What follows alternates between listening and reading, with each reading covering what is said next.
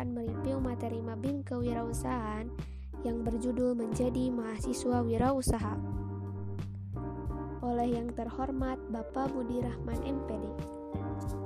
Ada yang tahu perbedaan mahasiswa dengan siswa? Mahasiswa adalah orang yang belajar di perguruan tinggi, baik di universitas, institut, atau akademi, yang harus berpikir lima tahun ke depan. Sedangkan siswa hanya memikirkan lima hari ke depan. Ada yang tahu juga wirausaha itu apa? Wirausaha adalah kegiatan yang dilakukan oleh seseorang yang berani mengambil resiko untuk membaca peluang sebuah usaha yang akan atau sedang dilakukan.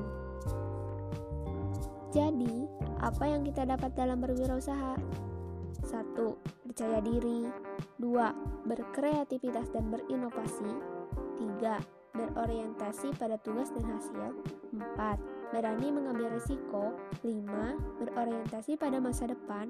Serta enam, mampu memimpin. Cara menjadi mahasiswa itu jalani, nikmati, enjoy, produktif, perbanyak link, juga berbeda dengan yang lain. Nah, ingat teman-teman, kuliah itu bukan tempat bekerja. Jangan berharap dapat uang dari kuliah. Tapi ingat, kita bisa dapat uang saat kita sedang kuliah, bahkan setelahnya. Terima kasih.